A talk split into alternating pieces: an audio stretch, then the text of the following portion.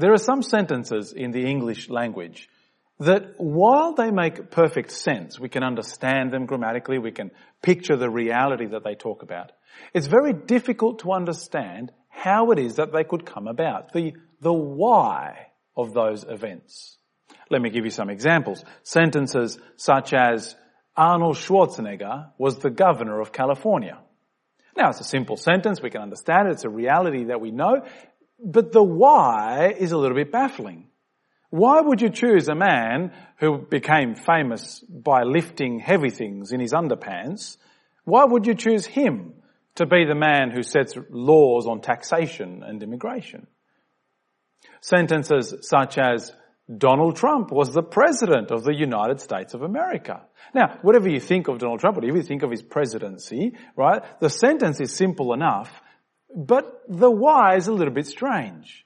Why would you choose a man who became famous for firing people on reality TV to be the individual who carries the case that can launch the nuclear missiles? Interesting fact, by the way, after Donald Trump left The Apprentice, the show in which he fired people, uh, guess who took over as host? Yes, none other than Arnold Schwarzenegger. There you go, sermon bringing pop culture together. Sentences such as, here's another one, the Prime Minister of Australia went for a swim and was never seen again. Right, again, it's a sentence that makes sense in reality. We can picture the events, but the why baffles. There is one sentence though that eclipses them all. One sentence that is extremely simple and yet seems to defy understanding. God became a man. It's a simple sentence. It's one that we can, I, I guess, picture. After all, God is God. He can do anything He likes. But why? Why would God enter into His creation? It's such a strange question that in fact it's a unique claim of Christianity. You're not going to find in any other religion or view of the world that God becomes a man. There's plenty of, uh, of, of the old kind of mythological things where the gods would come down amongst men and they'd still be gods. There are views today that say that we are all gods, but Christianity stands alone to say God became man. Why? Why on earth would God become finite? Would he take on himself a, a flesh and become dependent, become mortal, become fallible? Why did God become a man? Now that's our question really today in what is quite a complex passage. As we're getting into Hebrews, uh, it's hard work. We're going to have to think hard and, and, and work hard at it, but there are very deep rewards. Really, this is at the very heart of the Christian message. You need to understand this. Now in our chapter, it's broken up, I think, into two halves. The first half gives us context, and the second half gives us the answer to our question. So I've got three points first of all that give us the background, what we need to understand as we come to this question of why God became a man. And the three points, the first one is this. Firstly, we need to understand our place, humanity's place in creation. Now you might remember all the way back in Genesis chapters 1 and 2 when God created the world and He created humanity to be special. He gave us a unique role to rule, to be lords of creation. He gave us dominion over everything. God made man and women in His own image. We were created for glory and honor. And yet it's one of those strange quirks because who are we? Who was humanity that God would endow such an honor upon it? We were nothing really as the background that our writer in the Hebrews picks up on as we read from verse 5. Right, God hasn't subjected to angels the world to come that we're talking about. It's not them, rather, verse 6, someone somewhere has testified, what is man that you remember him? Or the son of man that you care for him? You made him lower than the angels for a short time. You crowned him with glory and honor and subjected everything under his feet. For in subjecting everything to him, he left nothing that is not subject to him. Here is the first bit of background created to rule. Now, by the by, uh, I just thought I'd point out verse 6 there, someone somewhere has testified. If you've ever said, uh, the Bible says and felt a little bit sheepish, there you go, one of the Bible writers did it too. But what he's pointing out as he quotes this particular psalm is that puzzle of humanity. So small, so insignificant, we too are but creatures. There's nothing about us that would require that God give us dominion and rulership other than His own will making us in His image, crowning with glory and honor. The humanity really is unique. You, you, compare us to all the other creatures that exist. No other creature has plans to explore Mars. None has visited the moon for that matter. None can build a rocket that can take off into space, deliver its payload and return and land safely. Uh, we, we kind of, we kind of can. No other species goes and collects other species and examines them and stores them. No other creature on the planet cares about the well-being of the others or exploits them when it's for their gain. No other species chases away the vermin in the way that we do and tries to recuperate animals that have gone into extinction. Creating zoos, not just for our viewing pleasure, but for research, for caring, for propagation of species. Our place, created to rule in glory and honour. But the writer points out our failure. You see, while we were created to be the lords of creation, the second half of verse 8 reminds us that as it is, we do not yet see everything subjected to him. Oh, created to rule, but we fail. And we fail miserably. Lords of creation, we can't control a thing. We certainly can't control the environment, right? Whether it is, if it isn't bushfires, then it's droughts. If it's not droughts, then it's floods. That's just in our country. We can't control nature, right? We end up, ex- animals are extinct under our watch. We think we get rid of the vermin, but they're back again. We found another mouse in the house just the other day. We thought we got rid of them all. There's another one. We can't even control ourselves. I mean, what marks our culture out? Divorce, addictions, abuse. There's orphans everywhere. There's wars that we fight. We've even coined a sentence for it. A phrase, a saying. We say, to err is human. We're a long, long way from what we were created to be. And that failure is seen the most in the face of death. You see, facing our own mortality reminds us that even the best of us, even those who achieve the most, even those who are the closest to ruling in glory and honour, still die and all their achievements are as nothing. Our failure becomes because we are under a sentence of death. We're not lords of anything, let alone our own destiny.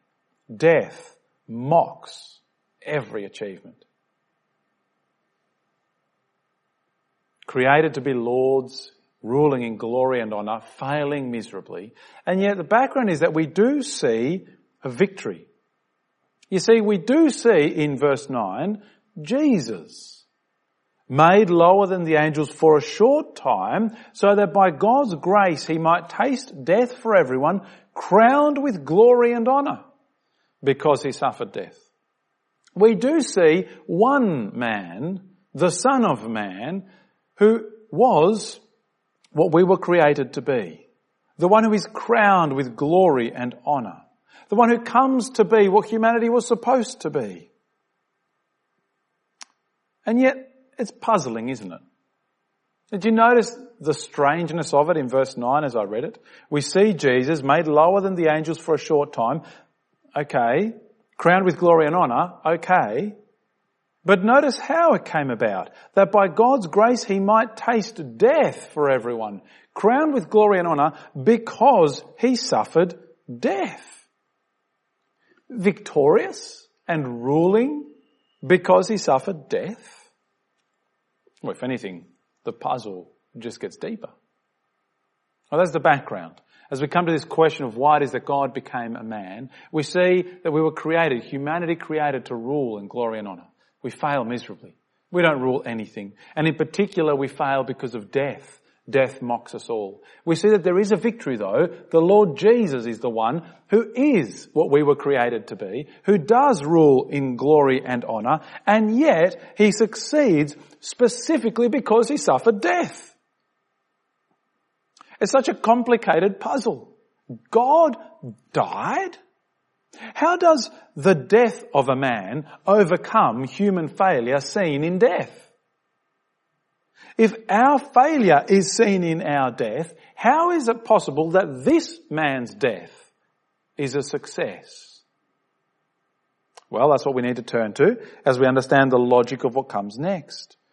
Three logical steps that show us Jesus' death, the meaning behind it, and therefore why God became man. The first step is that in his death, Jesus was tasting death for everyone. Again, we saw that in verse 9. We see Jesus made lower than the angels for a short time, that by God's grace, he might taste death for everyone. There's a very big difference between Jesus' death and ours. The death that you face, that I face one day, that every human being has faced. He died not for himself but for everyone. God's grace, God's gift, God's generosity was that Jesus might die for everyone. That's the first logical step. Secondly, it was fitting, it was an appropriate way to bring many sons to glory. Jesus died for everybody because that was the appropriate way to bring many sons and daughters to glory. Have a look at verse 10. For, right, this is where we see the logic starting to play out, in bringing many sons and daughters to glory, it was entirely appropriate that God, for whom and through whom all things exist, should make the source of their salvation perfect through suffering. It was fitting, it was appropriate for God. It was right according to who God is. I mean, God, who tells God what's fitting for him to do? Who tells God what's appropriate? God tells us. God acts appropriately to his character. And what was appropriate? That the Saviour save us by entering into the suffering and the death that he was saving us from for the Saviour to be the Saviour, He had to suffer the death that He is saving us from.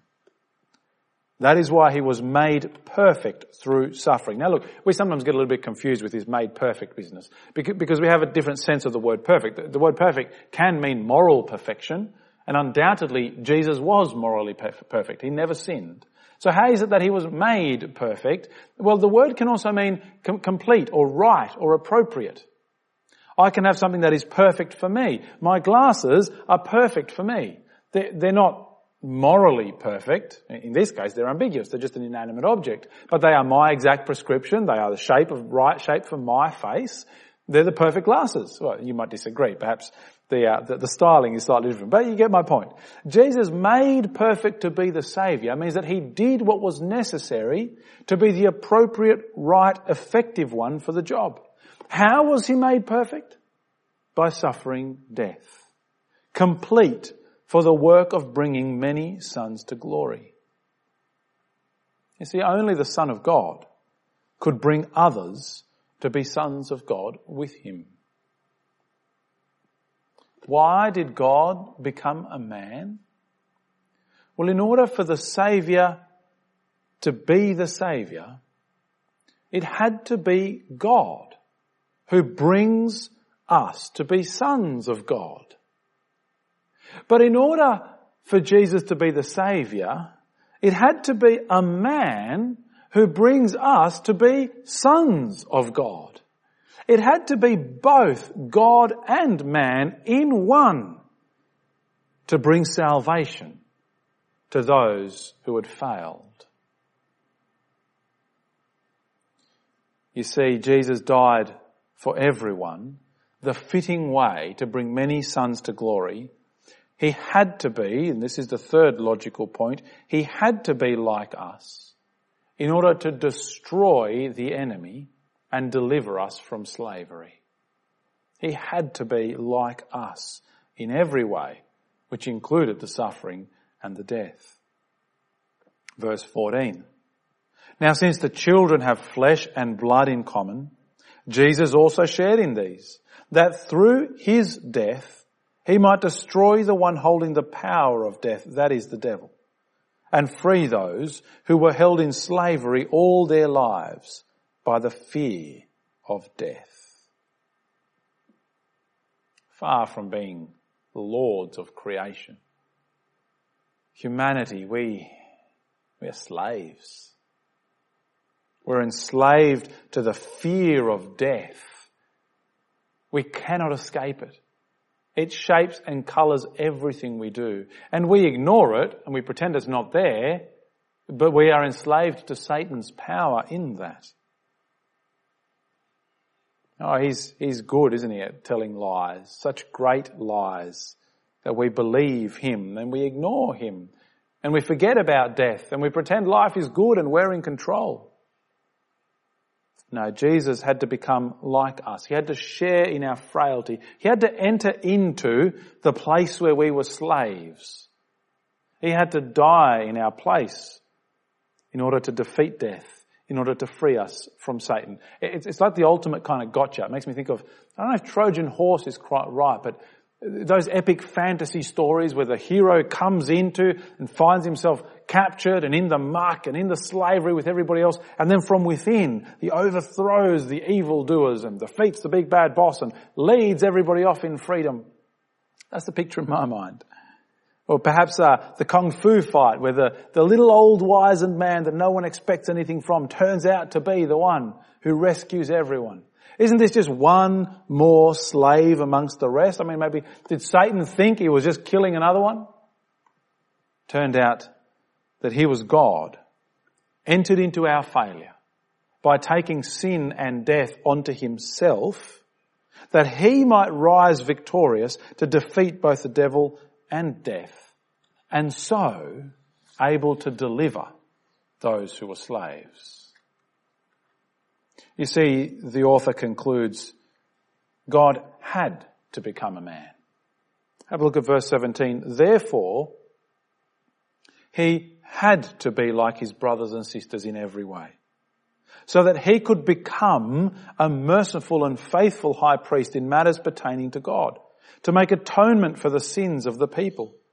For since he himself has suffered when he was tempted, he's able to help those who are tempted entered into our failure, became one of us in every way, including suffering and facing death, but death that he didn't deserve, it was death for all of us, that he might be able to mediate, he might be able to be the go-between between us and God. He was truly one of us and truly God. To make atonement, he was able to pay for my sin and for yours. There are many things that Christianity is not. Christianity is not a moral code. It's not about human achievement or endeavour. It's not about making you and me the best people we could possibly be. It's not about having amazing experiences, supernatural or otherwise. It's not about making life good. It's not about producing justice on earth or bringing safety into you. It's not a crutch to help you when life is hard. Christianity may bring all of those things, but that is not what it's about. Christianity is God's rescue mission. That's what it is. It's God becoming a man, God coming to us, entering into our suffering to die in our place defeating death as the perfect one who paid the full price. And in defeating death rose again to new life such that he can now bring many sons and daughters to glory with Him. The glory we were created for. The glory that we failed at.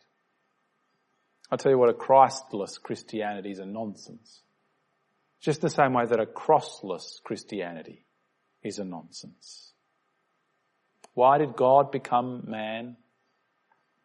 To bring many sons and daughters to glory.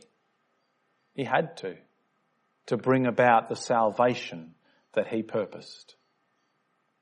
Now I've got three implications. There's many more. This is deep and this is central to the Christianity, but I just want to draw out three for you right now. The first one is for you if you're not a Christian. If you're watching this and you know yourself to not be forgiven by Jesus, you haven't come to Him and trusted Him with your life and your eternity, then please, please, can I, can I just be frank for a moment? You need to understand that you are a slave to the devil. You're a slave to sin and death makes a mockery of any and everything that you will ever do, achieve or be. There is no hope for you other than to find a saviour. This is a slavery we cannot free ourselves from. We are dead. And dead people don't rise. Except for the one who did. You need a saviour. You need Jesus. God himself entered into humanity to die in your place. He's the only one who can do it. So please come to him. Please come to him. Ask him to help you. Ask him to save you. Please. Now my second implication, again if you are somebody who claims to be a follower of Jesus, never be fooled by Christianity that is Christless or crossless. I'll tell you what, there are so many versions of Christianity out there. You, you, can find somebody who will preach whatever it is that your itching ears want to hear. There are versions of Christianity that are no different to self-help, that are no different to New Age spirituality, that are no different to pagan worship, that are no, you can find a version of it out there that will do any of it. But any version of Christianity that wants to diminish the place of the cross of the Lord Jesus Christ, where God as man suffered death to atone for our sin, in the end is a futile and empty Christianity that cannot save. Uh, without the cross, God becoming man is senseless. Why on earth would God do it if it wasn't to enter into our failure and redeem us out of it? Don't be fooled. And so thirdly, don't drift away. As our writer keeps reminding us, don't drift away. Fix your eyes on Jesus. Fix your eyes on God become man. Treasure Him Treasure Him. Our passage today reminds us the glory that we were made for only comes to us in the Lord Jesus Christ. All the rewards of eternity and heaven, everything good that we hope for, all our future is tied up in Him. Why would you not value Him above everything else? Treasure Him above everything else. Delight in Him like you do in nothing else. Live free from the slavery that you've been rescued from, free from the slavery to death that just brings fear, free from the slavery to Satan, free from slavery to your own sinful nature, and live freely under God, delighting in loving and serving Him. Knowing that He's with you, knowing that He's for you, knowing that He loved you so much that he entered into humanity to suffer and die for us. Let's pray. Our Heavenly Father, you are so much greater than we are. Your ways are so much better than whatever we could think of. Your heart is so much more loving than ours. That you would enter into humanity in the Lord Jesus, purposefully to suffer and die, that you might bring us with Jesus to glory and honor, to adopt us as your sons. Jesus is our brother. We praise you for it. You are good. You are loving. You are merciful and you are kind. We don't deserve it. So we say thank you. Thank you, thank you, thank you. Amen.